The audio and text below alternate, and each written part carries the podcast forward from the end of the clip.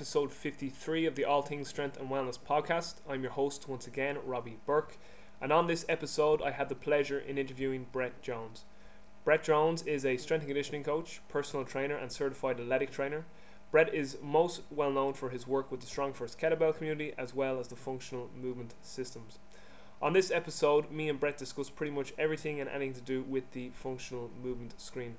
What I wanted to do on this episode was to get Brett on to discuss how exactly to administer all seven tests on the functional movement screen and the most common mistakes Brett sees people make when they administer the functional movement screen. So there was a lot of information in the show, and uh, I really hope you guys enjoy it.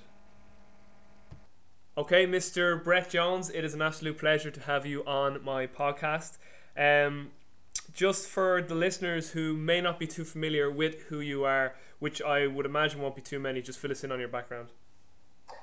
Well, uh, Robbie, first, it's uh, a pleasure to be here with you and uh, have the opportunity to be on the podcast. Uh, so, what can I say about me that I haven't said already? Um, the uh, I started life as an athletic trainer, so uh, sports medicine, athletic training. my first job was actually in Chatham, Virginia, where it happens to be Gray Cook's hometown. So I met and worked directly with Gray Cook from 97 to uh, 95 to 97. And then we lost touch for a little bit, got back in touch. Uh, during that time, I'd become a kettlebell instructor with Pavel, uh, one of his master instructors, and had put out a DVD that Gray got a hold of. And so we ended up, uh, Gray and I touched base. That resulted in me starting to teach for FMS in 96, uh, 2006. 2006. And so I've been traveling and teaching for FMS since uh, 2006. Um, did the Secrets of video series, which resulted in the um, level two uh, FMS workshop and uh, progression of some of the materials there and um, integration of kettlebells into some of the correctives and things that nature. Awesome great stuff. And we'll be, you know, we're going to be talking a lot about the FMS. So I don't know if you've heard the, the previous interviews I had with Vern Gambetta, and then I had Gray on to kind of rebuttal that. But just, uh, I think anyone who knows me knows the amount of times I've had to defend the FMS. And it's not even that it's the FMS, it's just what really grinds my gears is when people give an informed opinion on something. So I'm always you know what really gets to me is people uh, basing their criticisms off false assumptions so you know like the usual ones with the FMS. Oh, everyone has to be symmetric. I'm like, no, it's just they don't want gross asymmetry. We can agree on that. You know, all they do is co- all they do is corrective strategies. Like, no, they just want quality before quantity, and it doesn't correlate to sports performance. It's not meant to correlate to sports performance.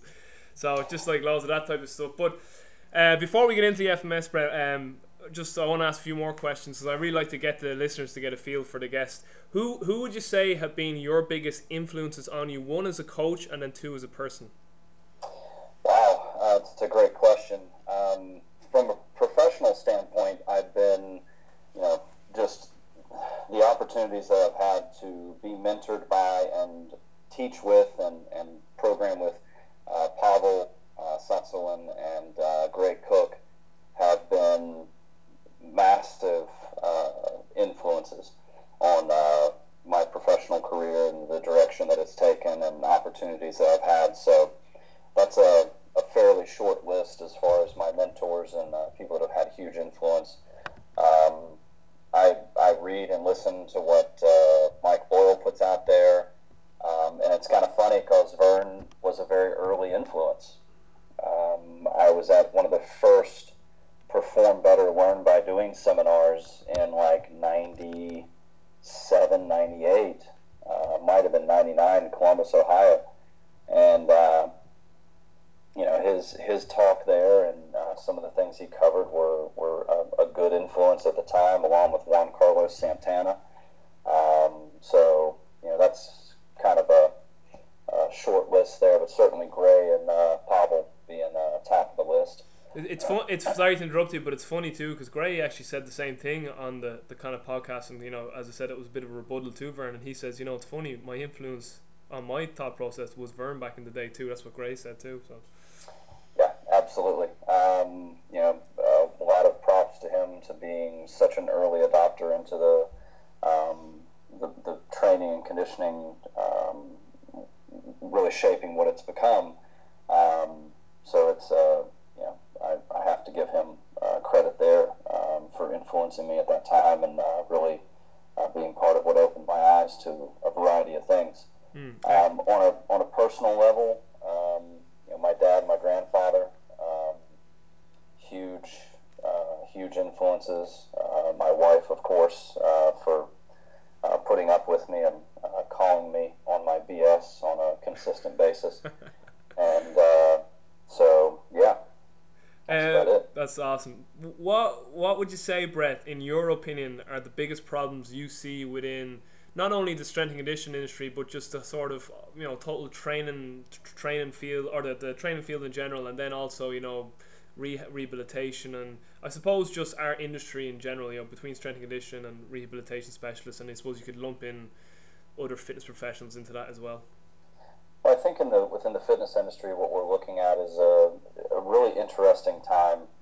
But I think what what kind of has to happen uh, is standardization. Mm. You know, over there in the UK, in order to be a personal trainer, you have a, a set number of hours of school and, and curriculum that you have to go through, if I'm correct, um, to be kind of uh, have that national certification. Um, is that is that accurate? Uh, I'll, I'll just I'll just clarify because because um, I, I know by UK you're obviously mean Ireland and England because I, I just know it's like it's like saying to Canadian you're you're American so I, I, Irish Irish people hate when, when people say they're from the UK because I know my listeners are going to be like, why didn't you correct them and tell them we're not from the UK? So just because because when Mike Boyle came over and Kevin Larrabee uh, earlier on this year, they did a seminar here and they all they all kept saying, "Oh, we're going to the UK," and we were like, "You're not. You're coming to Ireland. Stop saying that. People hate that." so uh, no, but but you're right though. In in in the UK, the UK have what's called the uh, UK SCA, the UK Strength and Conditioning Association, and to get accredited, you have to put in a certain amount of hours it's not like the CSCS where it's just a written exam and oh you're a strength and conditioning coach. You actually have to show that you can demonstrate that you can coach, which is a far better certification than obviously just a theory test. So you you are correct, yeah. And you know, on the on the Ireland clarification, I'm I'm, I'm appreciative of that because uh, actually my mom's maiden name is O'Brien, and uh, Ireland is one of the only places in the world that I actually want to visit. And uh, have you not been? Have you not been here yet? I haven't been there yet. Oh my it's God, so Brett! Brett will will will absolutely because uh, I'm with the Irish Sport Institute. Uh, like not everybody's like, oh, he's tooting his own horn, but uh, no, we we just started up an institute this year, and we actually had a big event with Mike Boyle in March, and we've got Dan, Dan, John, and Tom Plummer putting on our next big event this November. But uh, definitely, we're gonna have to we're gonna have to get you over at some stage next year. Beautiful, I love it. So um, when you look at a standardized educational experience uh, like they have in the UK, um, I think that sets a great foundation for the profession. Uh, in the United States, in particular, we have well over 400 certifying bodies. Um, yeah, it can yeah. be anything from a you know a six to eight hour workshop that results in quote certification uh, so we have over 400 different providers and no standardization.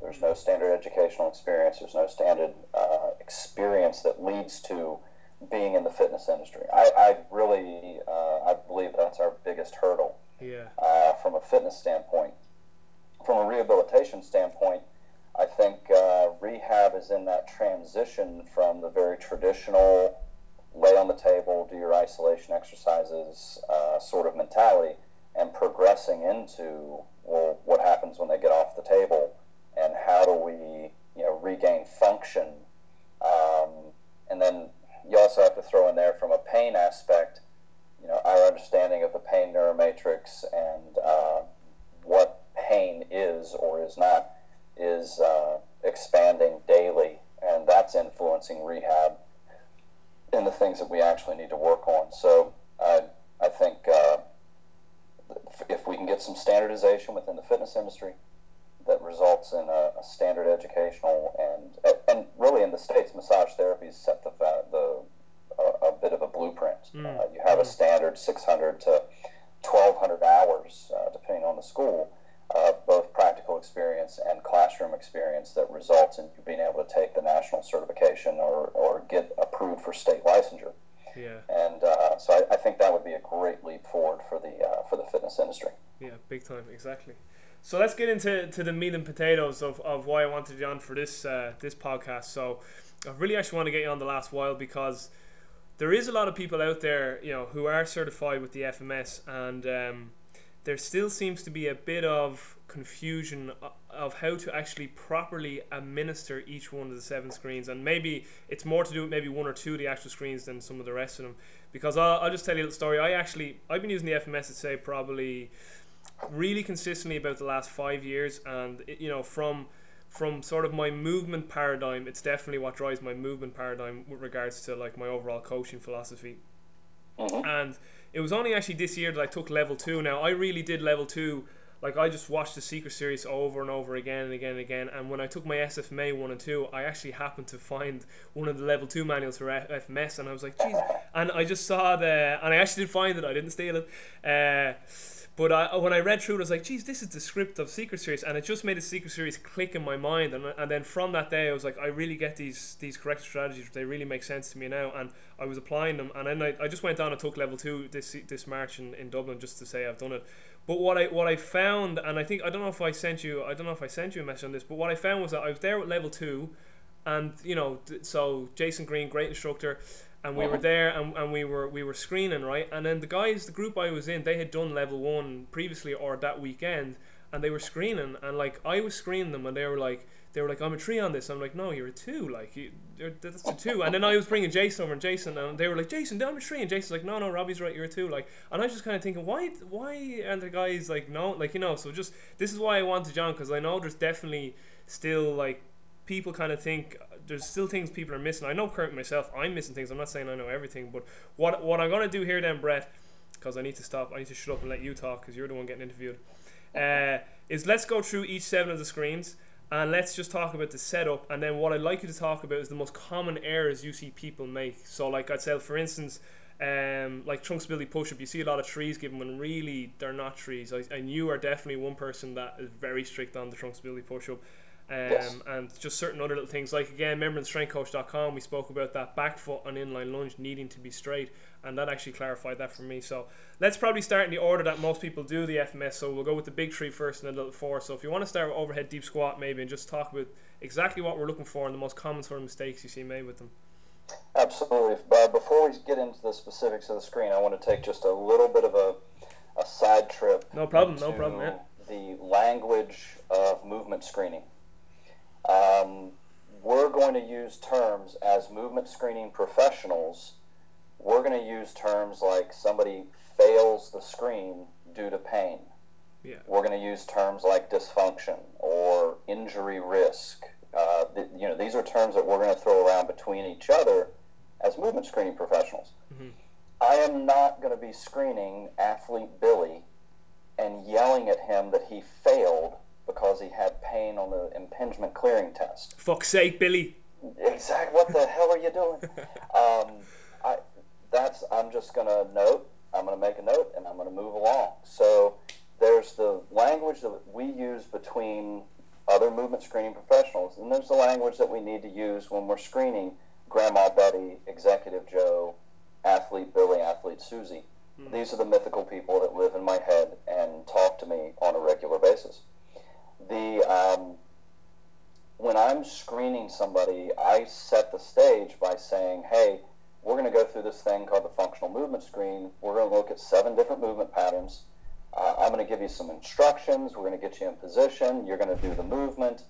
Um, I'm not going to give you a whole lot of feedback or information because I don't know anything till we're done with all seven tests. So the person I'm screening never hears that was a one, that was a two, that was a three, that's an asymmetry, this puts you at risk, this you fail because of pain. They never hear any of that. Mm-hmm. Um, now, at the end, I certainly review the results with them and I put that in, in language um, that uh, they can understand, that they appreciate. And then I show them that that movement pattern that we've identified as a weak link can be changed. Or I guide them in the direction of getting a painful movement pattern evaluated because I need to know why that pain is there. Yeah, yeah. Um, so understand that the language you're going to use in screening an individual is going to be different than the language that you used at the workshop or the language that you use with another movement screening professional. Yeah. Um, we're going to make it accessible, we're going to make it non threatening, and we're going to keep it fun. Um, hopefully, they laugh a certain point, either because you tell a joke or because you know they had trouble with one of the movements, and they're like, "Oh my gosh, that was hard." Yeah. Laugh right along with them, write down a score. No, no coaching, no judgment, no feedback. Just get them through the screen. You don't know anything until all sub tests are done, and just treat movement screening as taking blood pressure. Yeah, I love that. I love that saying. You know that the screen is, is just it's just the, the the blood pressure for movement. Absolutely. Sorry, sip of coffee there. Yeah. Um, so, understanding that we're going to be during this podcast, we're going to be using movement screening language. Uh, that's not the language that I would use with Grandma Betty, Executive Joe, etc. Yeah. So, um, hopefully, everybody out there has the book Movement by Gray Cook. Um, and if you don't,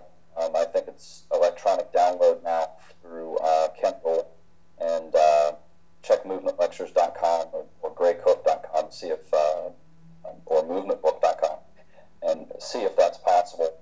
Um, because in chapter six, it's page 90, and I have one of the early editions. I, I think uh, it might be page 99 uh, now that, uh, that, that, it's, that it's in there. So on page 90 of my book, might be 99 of somebody else's, but it's chapter 6. It gets into the movement screen. And what you see immediately for the deep squat movement pattern is you have the purpose, the description, the tips for testing, and then it gives you some implications. What does it mean when somebody doesn't do well on this? Now, you also have to flip back to the appendix. Page eighty-seven of my movement book. Okay, 87 in your movement book.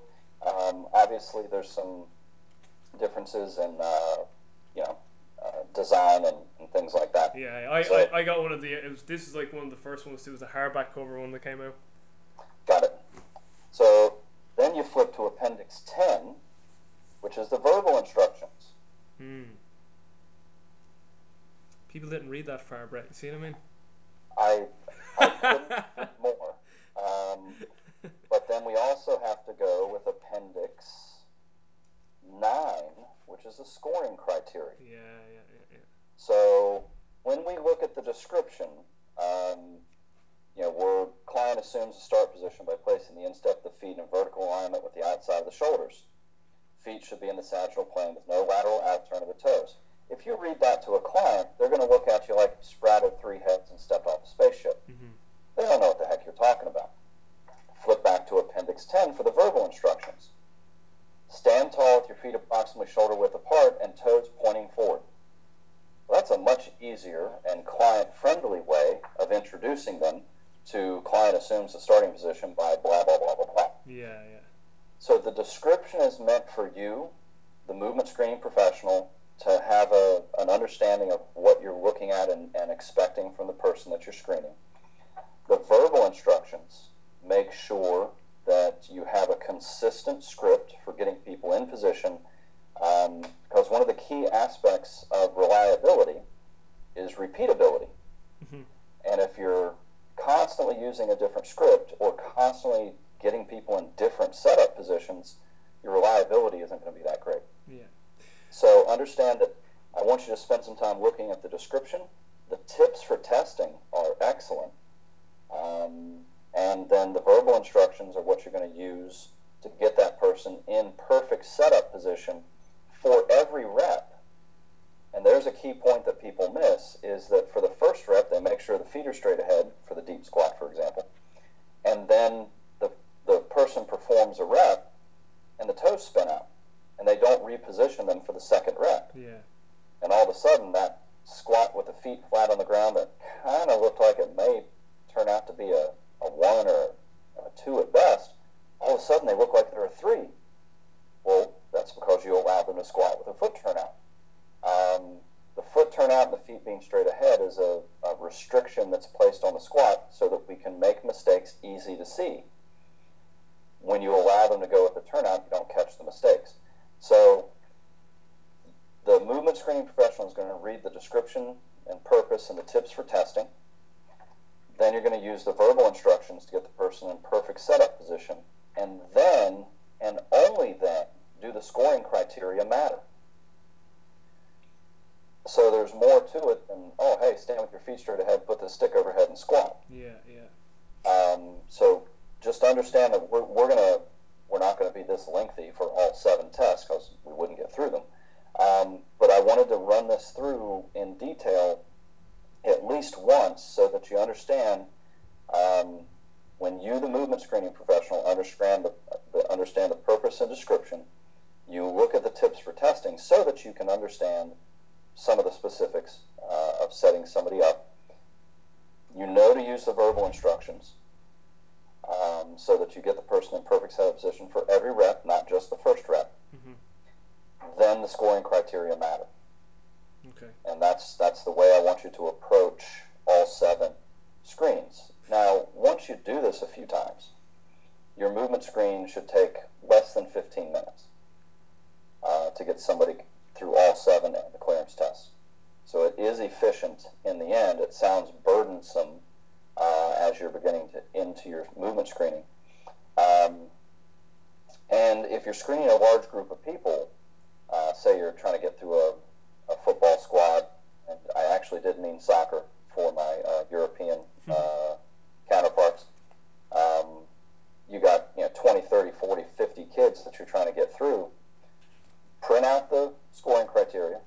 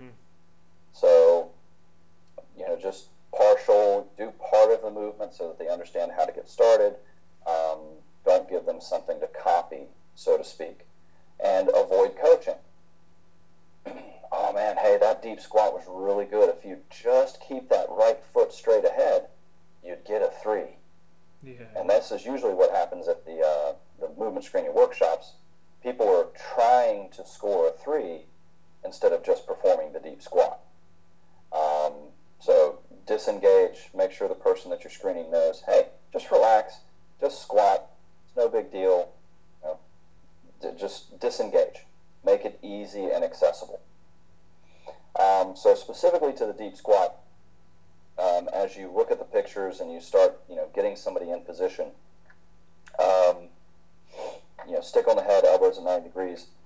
Oh, pardon me for just a sec. Bless you. Thank you. Sorry about that. Couldn't, yeah, right. couldn't fight that one off. um, it says, you know, elbows 90 degrees, grasp the dowel and that means grasp the dowel. So when you see somebody take it overhead and their hands open up, or they don't grasp the dowel, or they lay it way back in their hands, they're no longer grasping the dowel. So make sure they maintain the grasp of the dowel. Make sure the feet are straight ahead. Squat as deeply as you can. Uh, maintain upright torso, heels on the uh, heels and dowel in position. Descend as deep as possible. Hold the descended position for a count of one. Return to the start position. So if they dive bomb it and give you this really ballistic squat, you know, hey, really nice attempt I'd like you to go a little bit slower because um, it does say uh, descend, um, descend slowly or hold the down position for one and return to the start position. So just be, be sure you give me a pause at the bottom there.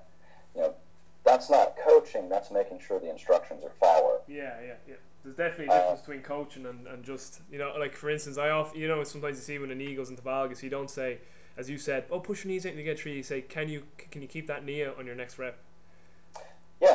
Reset the start position because probably along with that valgus, the foot's going to move. Yeah, exactly. So hey, come on back up. Let's try to get everything in position again. Make sure your feet are straight ahead. Let's bring that dowel back down. Make sure your elbows are still at tiny. Grasp the dowel, press it overhead.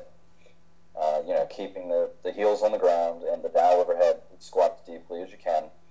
Um, hold the bottom position.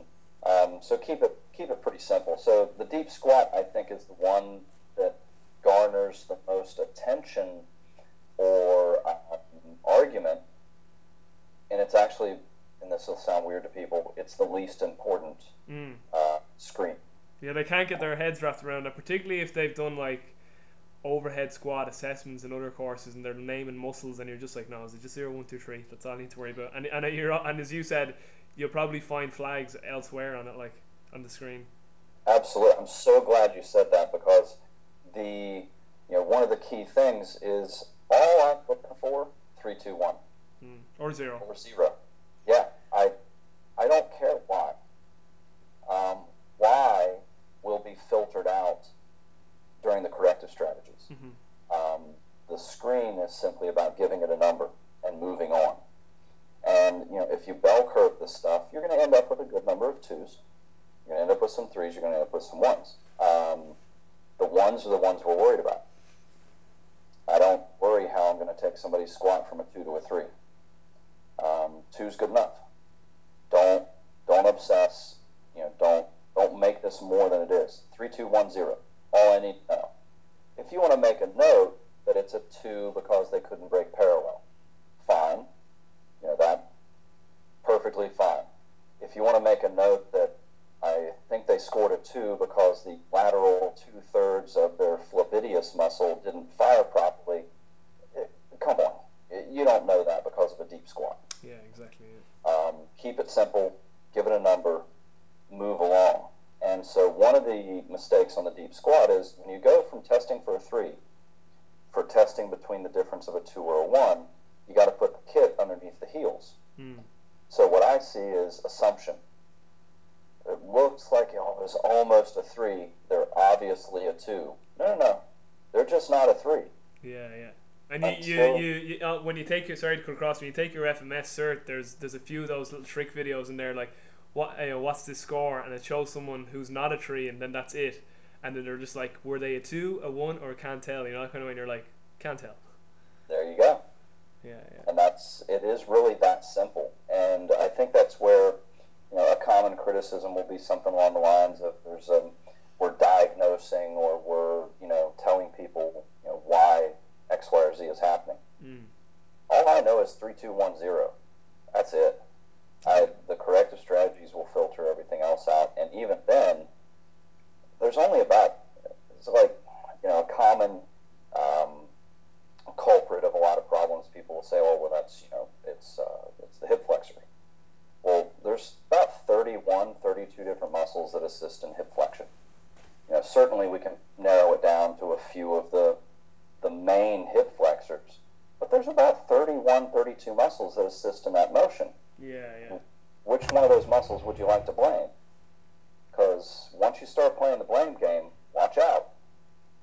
Yeah. It gets really complicated. So Brett, just with the with, let's just say with the with the overhead squat, there's a few just like little like little things I want want you to, to clarify for me. So let's do it. With the stick position, the stick, it says dowel aligned over the feet. Now, does does that mean right over the midfoot of the foot, or if the stick is still in line but it's more towards the toes? What what what what's what's that? And the other thing too is, well, let's say someone can only get that stick perfectly aligned if they excessively put their wrist in extension. But when we bring that wrist to neutral, now the stick is actually more forward than, than it actually looks. So where where exactly is that stick line having to be? Is it, I, I always was told through the through the middle of the foot that if it's out, if it's actually out in front towards the toes that that's not criteria for a three or a two whatever they're doing. Uh, the criteria is within the footprint. So within So, the, oh, yeah, from toes from toes to heel is it? Correct. Okay. Toes to heels. Grand.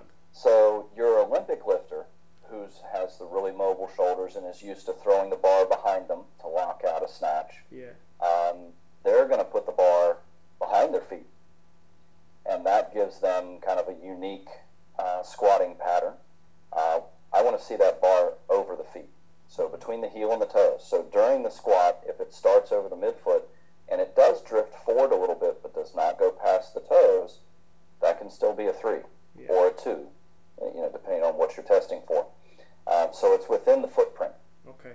And let's let's say with that stick, sometimes I see this, Brett, and usually you, you catch this then on shoulder mobility, but just for scoring the squat, if you see a sort of rotation in the stick where one end of the stick is more towards, I'm presuming you're going to say as long as the stick is within the footprint either way, it's still going to count as a score. But if there's a bit of rotation where I'll say, let's say my right hand, the stick is slightly more towards the little toe of my right foot, but then the left hand is rotated where it's more towards, say, the heel of the left foot. Does that make sense? Like there's a bit of rotation in the stick from a side view? It does. It does, and uh, it needs to be um, so the dowel remains aligned over the feet. Yeah. Um, upper torso is parallel. Uh, you know, you can look at the scoring criteria.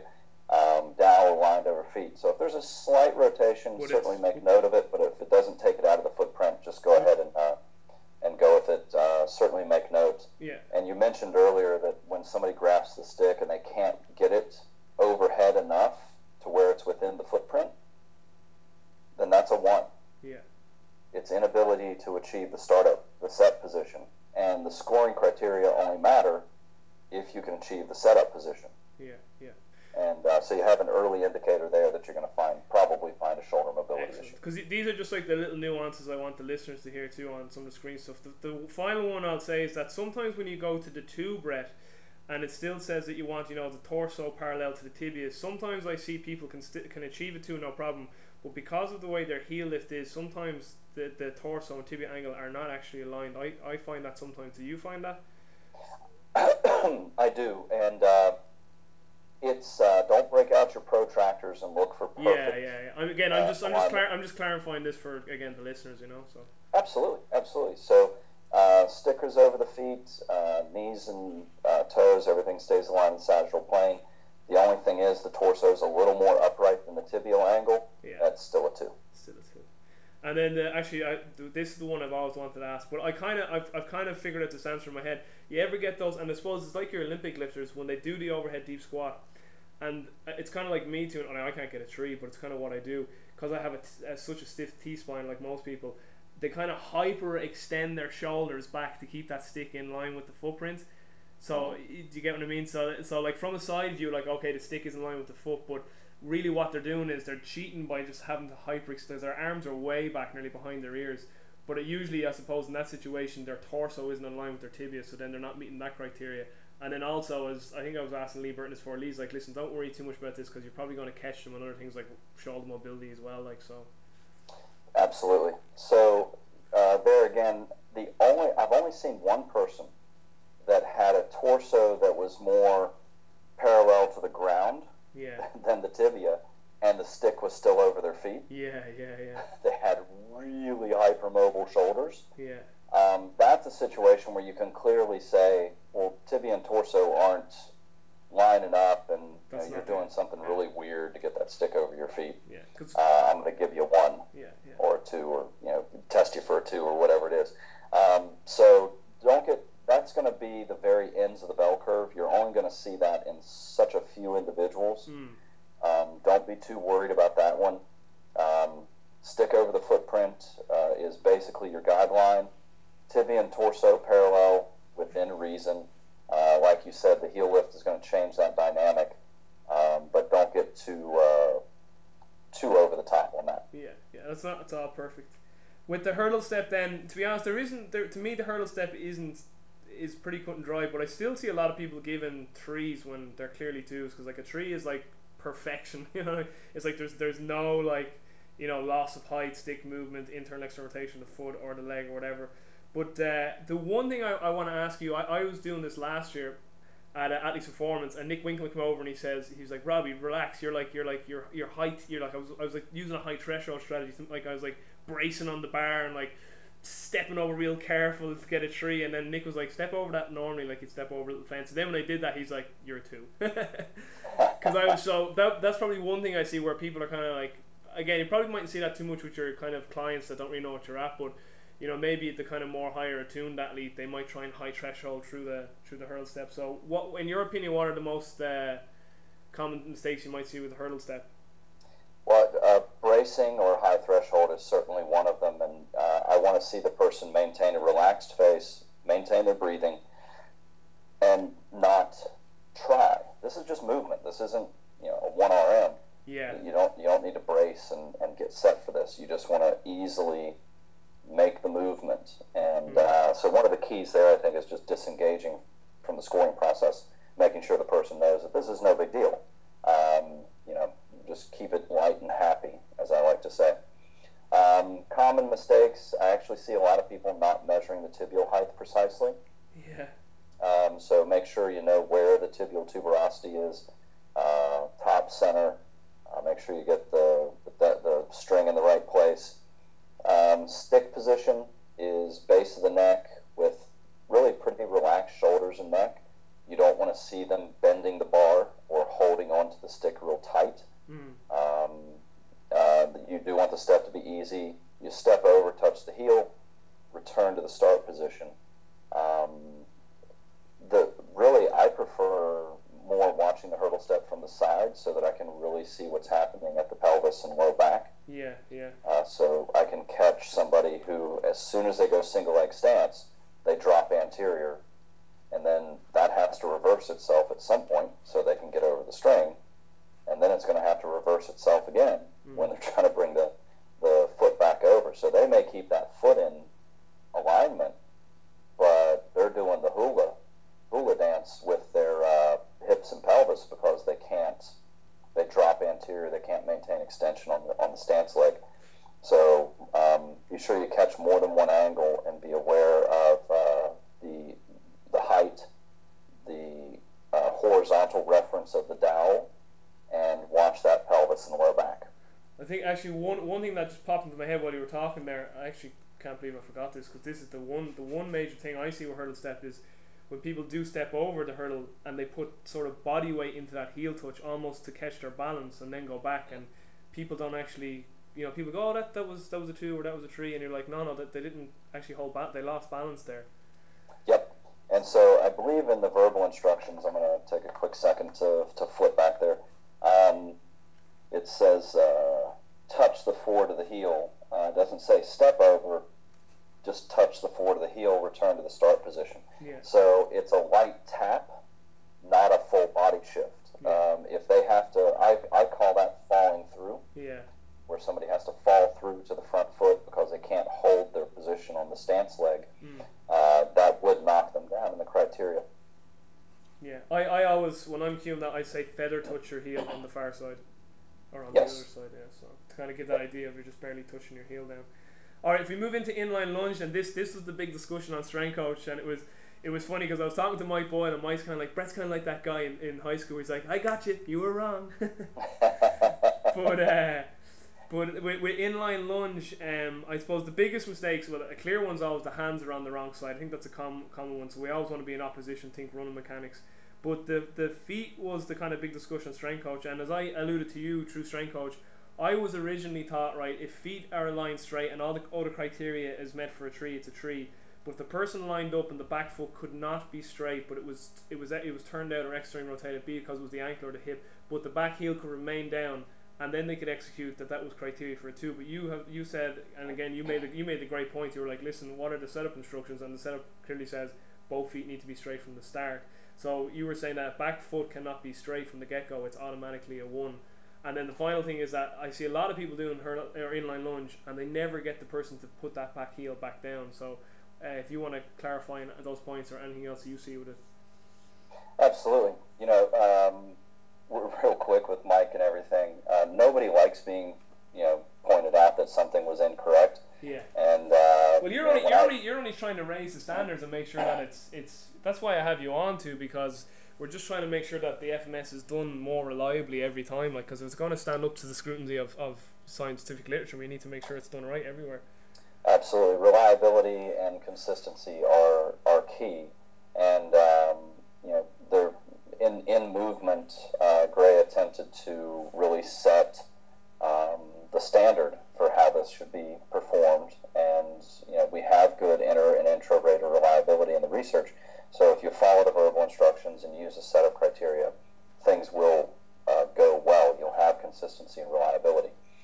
The foot position, um, if you can't get the setup position, then you can't complete the movement pattern as directed Yeah. because you, you couldn't get in position to do the movement. Yeah. So this is where I think a lot of tight ankles get missed within the screen because they'll let the person begin the movement with that back heel um, uh, turned out. Um, this is where, so from a testing standpoint, you'll want to you want to encourage somebody to get their heel straight. And what this turns into at times is manual adjustment Mm. where somebody grabs the foot and tries to twist them into position. Um, please avoid that because Grandma Betty will probably land on you or on the floor when you grab her foot and try to twist it into position. Um, you know, the you give them the instructions. Let them use the dowel for balance. Let them get those feet perfectly straight. Then put the dowel in position using the opposite. Uh, if the right foot is forward, left hand's behind the neck. Um, positioning. Get the dowel vertical. I, I, that's a big one I see is that people never get the dowel vertical. Yeah. Um, a 10 degree forward lean at the beginning of the inline lunge is 15 to 20 degrees of hip compensation at the bottom. Mm. So we got to get that stick vertical uh, in order to catch those positions. Uh, make sure that the back knee touches in line with, directly in line with the front heel. Yeah, that, that's a Doesn't big have- that's a big one there. That one. It is, and it, it doesn't have to touch the front heel because that, that's a misinterpretation that people make. Yeah. Um, it just needs to be directly in line with. So if you drew a, a laser pointer off the middle of the front heel, that's the line that that back knee should hit. Mhm. And then inability to, you know, one is you couldn't get the setup position, or you lose balance, having to step off the board, or you simply can't get the knee to the kit. Yeah. You know, if, if it's perfect, they're six inches from touching their knee to the kid, that's a one, Yeah. not a three. Uh, the the other one I see there, and you you're probably gonna say yes to this as well, is that, and it was one that I because I was make I've made all these mistakes too. Screening was that I see a lot of people there, and it, it, it, this is kind of the one where like all the criteria is being met. It's like oh that's a tree, but then if you actually looked at it from let's say the side. I usually, pref- if I'm looking from the side, I usually like to look from the side where I can see if that back hip is in extension, and that, that's where I think most people miss that. They miss that back hip in extension. You'll actually see that sometimes people are slightly in flexion there, and you're like, that's not full extension of the back hip, so therefore doesn't meet criteria. Well, I, I think that side position is the best place to evaluate the inline lunge from. Yeah, definitely. Yeah. um, you know, get yourself to the side. The, the front actually gives you the least amount of information. Yeah. Um, I like, Prefer the side position. So that, that all that stuff will become clear. And artists use something called negative space. They look for what's not there. And if you'll treat movement screening like that, if you'll just step back and watch the movement, the mistakes become obvious Mm. if you're trying to run the checklist and go joint by joint or position by position, um, you're so obsessed with running the checklist that you miss the mistake. Yeah. Yeah. Yeah. Uh, step back, watch them move. Don't worry about it. Yeah. Another another big setup. I don't you. I don't know if you see this all the time. It's just like a natural instinct for people, but they always seem to grab the bottom part with the hand rotated the opposite way. Yes, So yeah, I always make sure that that you know the hands, so that bottom hand is in the lumbar curve and the top hand's in the cervical curve. And that's absolutely. Yeah, so they're the ones too. If we push could the, the make sure now before you go. So if we're running on time, I want to ask about rotary stability and trunk stability push up. They're the big ones I want. I really wanted to get with you. Like so, shoulder mobility, pretty much cut and dry. Uh, uh, like what I'll what I'll do is say the big mistakes I see, and you can just clarify, and then you can say what, what you might see as well. Um, I often see people doing it in a one-two motion. So like you know they'll go one hand over, then the then the other hand follows. Where you want to do it obviously in one in one motion, and then the other thing is obviously the hand wiggle. And then the other thing I see is like people kind of flex their thoracic spine, put the hands together, and then stand up tall. So that's kind of the biggest conversations I, I see people kind of uh, doing with it. So that you obviously don't want to do that with the shoulder mobility. Absolutely. The instructions are to stand tall and in one motion move the hands uh, one over and down and behind, one the other under and up Yeah. the back in one placement, not one violent thrust, um, but one hand placement. So quit trying to score a three. Yeah, yeah, you see that um, all the time, don't you? You're just like, I. To be honest, it's the same with me too, because th- the shoulder mobility test is my, because my thoracic spine is just, you know, like most people, it's a bit stiff, and then guys always flunk that badly because they're stiff in the, you know, the pecs and whatnot, are just generally stiff, and they're always just trying to wiggle that bottom hand up and up, and you know, to get that, get inside that, that, you know, that two area, which is usually twelve inches for most fellas. Absolutely. So feet together, stand tall, one motion, uh, not a violent thrust, just a reach, and wherever you reach is wherever you stop. There's no further movement from there. Yeah. And um, so d- definitely just make sure that the person doesn't try, so to speak, quotation marks, um, stays tall, perform one reach, measure the distance in between. And uh, I was gonna say one more thing. What, just for the listeners, why do the feet need to be together? Really, it's it's uh, consistency. Yeah. It's the position actually where it's hardest to level your pelvis, and whether your pelvis is level or not can impact what your T spine and shoulders are doing. Exactly. Um, so it's going to it's going to create a consistently repeatable position that allows you to know the measurement you're getting now is the the same position, setup, and movement that you were trying to measure eight weeks ago. Okay. So consistency, reliability, and uh, nice position to stay tall from. With the clearance test which shoulder mobility, what when I originally learned that there was two of them, have they gotten rid of the AC one, Brett? Uh, the AC one was an, is an additional breakout that we use in the level two, um, just to filter things out just a little bit Okay. more. Yeah, no, just. Um, and it, here's a so it, it was that was never part of the original seven tests. yeah. The original seven tests have always just been the the shoulder mobility and then the clearance exam. Yeah. So a common question will be, why do we do the clearance exam after the shoulder mobility movement? Mm-hmm. Wouldn't I want to know if they had pain before I had them do the shoulder mobility test? So if you poke the angry animal in the cage with a stick, was it an angry animal before you poked it with a stick? So doing the clearance exam after the movement allows you to know that, hey, I had pain-free movement, positive impingement. If I have positive impingement and I irritate that shoulder, and then I find pain during the shoulder mobility movement, would that have been there had I not provoked the pain first? Mhm. And what'll bake your noodle is somebody that has pain during the shoulder mobility movement, but no pain during the impingement clearing test. Yeah. They still get a zero, but now I'm able to give more information to the clinician, doctor, or whoever I'm going to refer that person to. Hey, no subacromial impingement, but boy, they had pain when they went into this, uh, you know, whichever arm was doing whichever movement, but they had pain going into the shoulder mobility test. So, movement screen, then your clearance test. Brilliant. Active straight leg raise. Then I mean, this one is uh, there's obviously mistakes made it, but it's pretty cut and dry. I mean, obviously what we want to see is that that bottom, you know, as as you like. I mean, I'm speaking to the expert here, like you know this, but again, it's more so just for the listeners.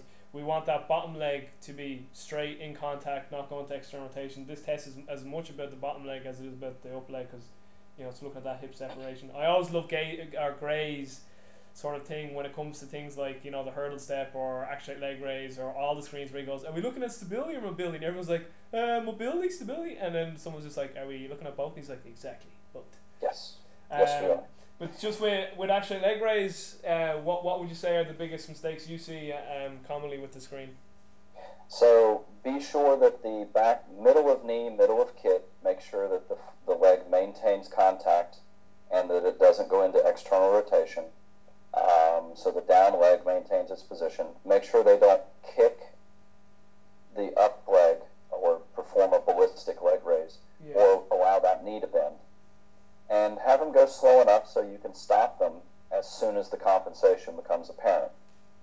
Um, palms up, they should maintain their breathing. They shouldn't be trying so hard to lift their leg. Yeah.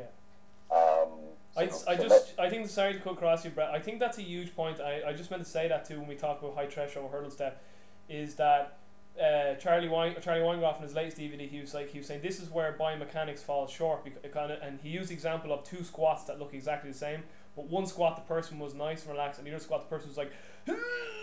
And he's like, he's like, the biomechanics are the same, but he's like, they're clearly different squats. So, and Charlie would say that too with screen. He was like, if if someone has to like, you know, push, he's like, that's dysfunctional in his books. Like, he's like, so if, it's just with actual leg raise. If they were at a two, like barely at a two, but they're like really struggling and shaking, he'd be like, that's not a two. Like they're having to force that. Absolutely. You know, if somebody has to put on their knee wraps and a weightlifting belt in order to uh, tie their shoes, there's something going on. Yeah. Uh, you know, nobody would question that. Everybody would be like, "Why do you have to try so hard to tie your shoes?" Yeah. But nobody says, "Why do you have to try so hard to perform a body weight single leg stance?" exactly. Um, so it should be easy. This is just simple body weight competency, not can you bring all of your high threshold with you. Yeah. Um, so I think the big things with the leg raise are make sure the person goes slow enough, uh, make sure you stop them at the first sign of compensation, and drop that dowel right from that lateral malleolus so that you know exactly where that compensation occurred. Yeah. Um, and while we're on, just uh, quickly, when you're scoring these things right to left, um, the side, let's say you get a 3 1 active straight leg raise, and that's a 3 on the right, 1 on the left. Yeah. We are not going to blame the left leg. No. We do not perform one sided corrections. We do not assign blame according to the score. The score simply tells me, hey, I need to go look at this pattern. Yeah. And both legs are involved in that pattern. Never. Both shoulders are involved in the shoulder mobility screen. Yeah. Both legs are involved in the hurdle step, in the inline lunge, and the rotary, you know, run it all the way down the line. Yeah. Do not assign blame. Simply know which movement pattern you're going to look at. Exactly. Never make assumptions. Exactly. Well, we all know what that does. Yeah, exactly. So the the, the, the last two trunk split push bar split, these are the ones that I've, I've these are like the main ones where I really wanted to get you on because okay so you uh, FMS DVD two thousand nine right? I know I'm a geek. I know all this fucking you're like this guy's a weirdo.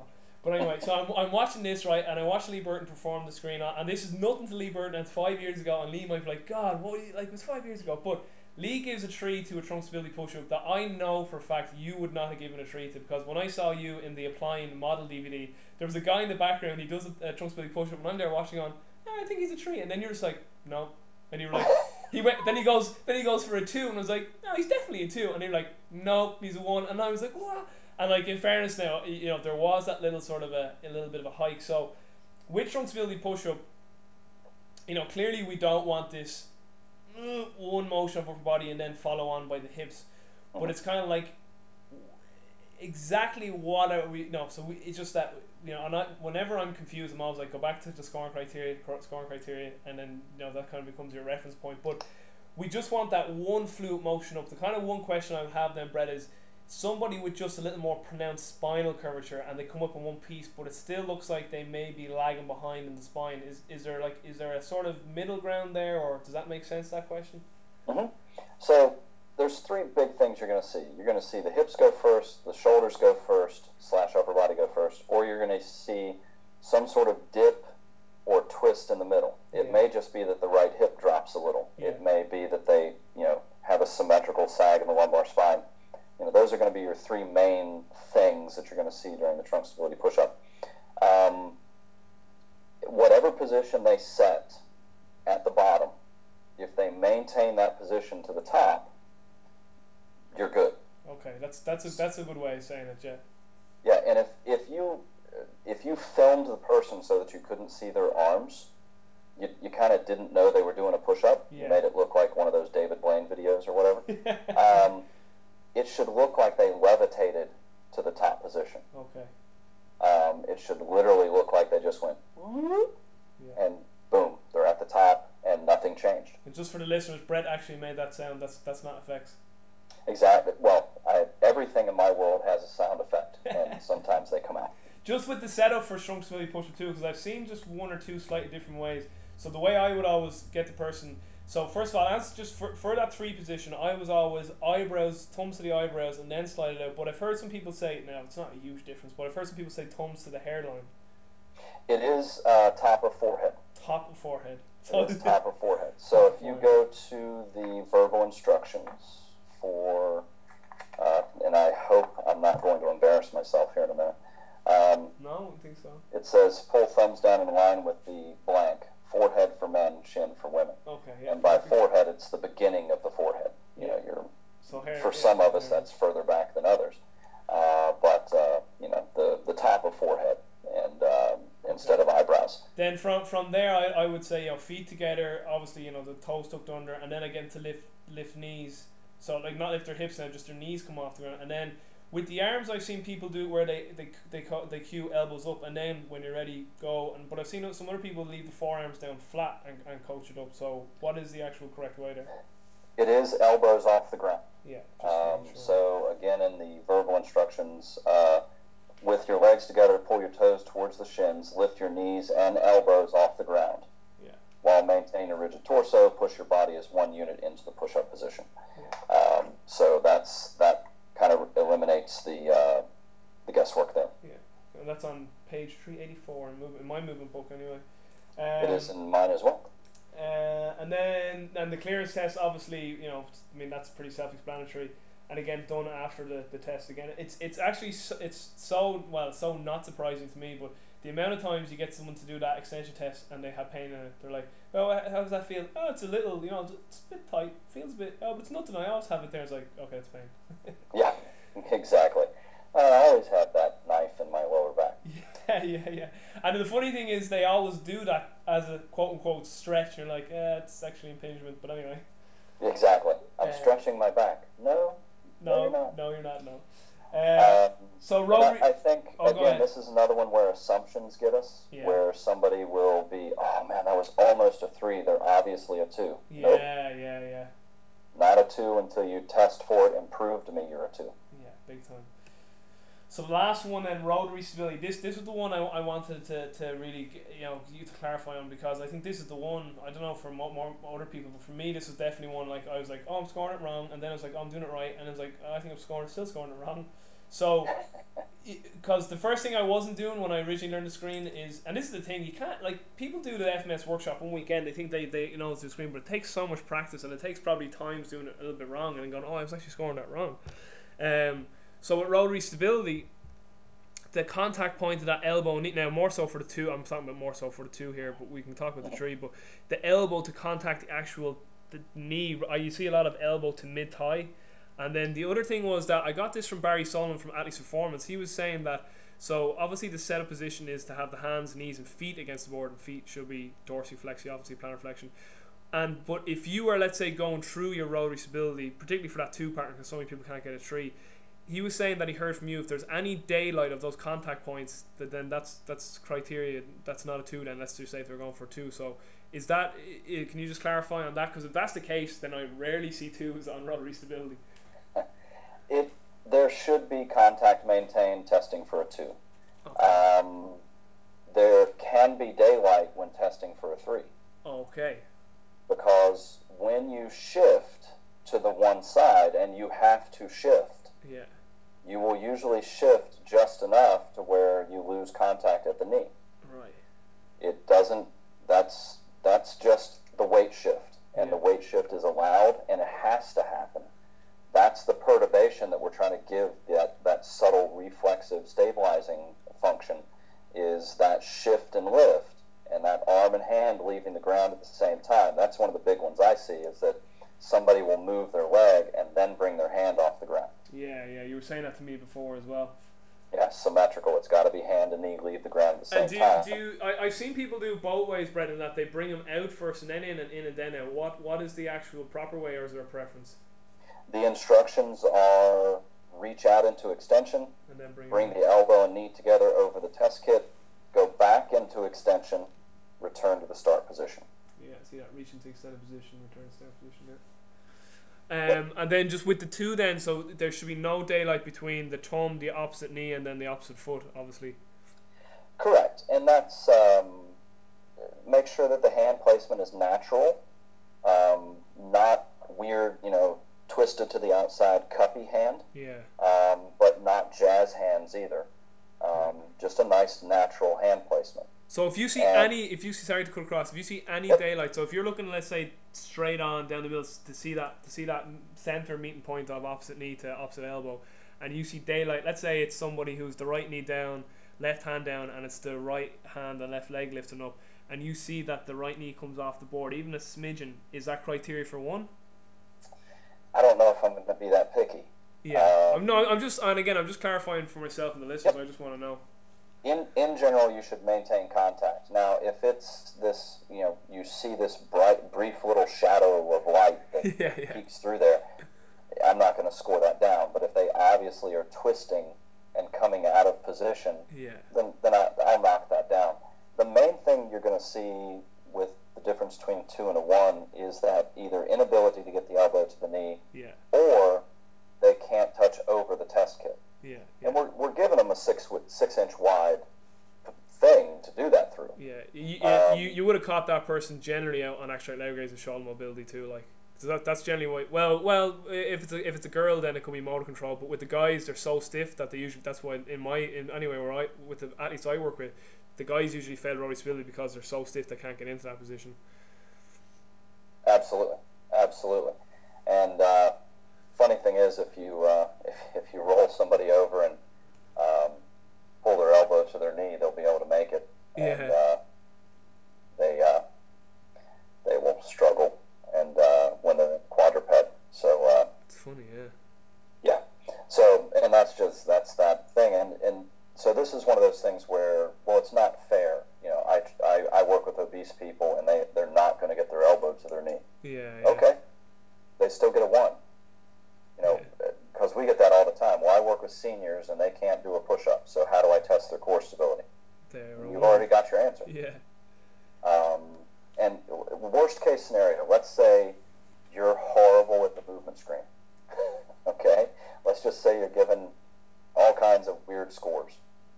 The worst thing that's going to happen, like if you give somebody a one when it should have been a three, let's say, and you dive into that corrective strategy, that person should fly through that corrective strategy. yeah. You should end up at the end of that corrective strategy going, hmm, really didn't find anything that magnified the problem, and they look pretty good. Must have been the wrong score. yeah, yeah. And just go back. It's it's no big deal. Um, yeah, it's not brain surgery or heart surgery or you know where one mistake can cause big problems. Where's movement screening? Yeah, And if you end up diving down the wrong corrective path, you'll know because the person will fly through it. Yeah.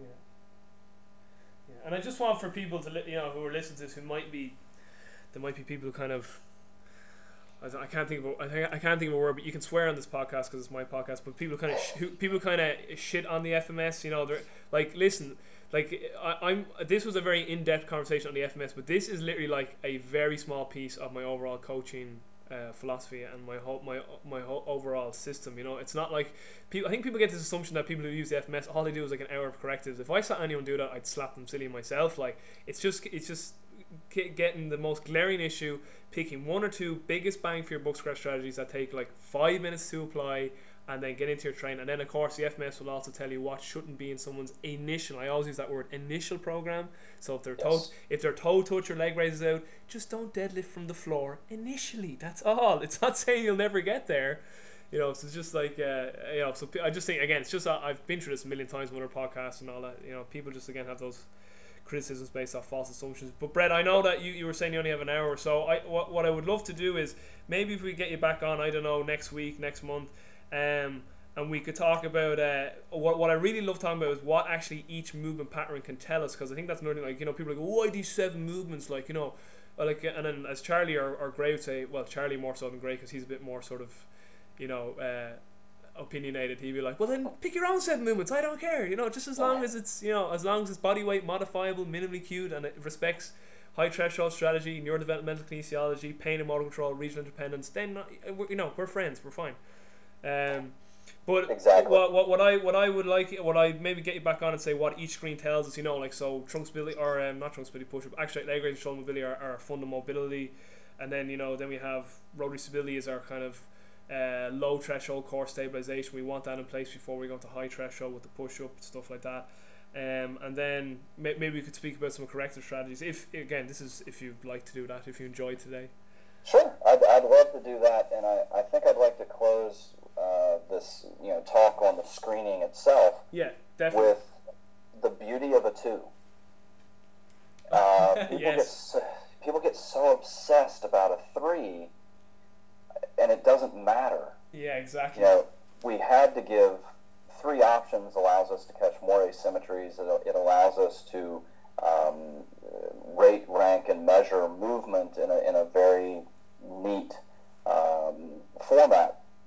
But it doesn't mean you have to be a three Yeah. because one of those common criticisms is, well, nobody's symmetrical and FMS looks for symmetry. No, we look for symmetry of score.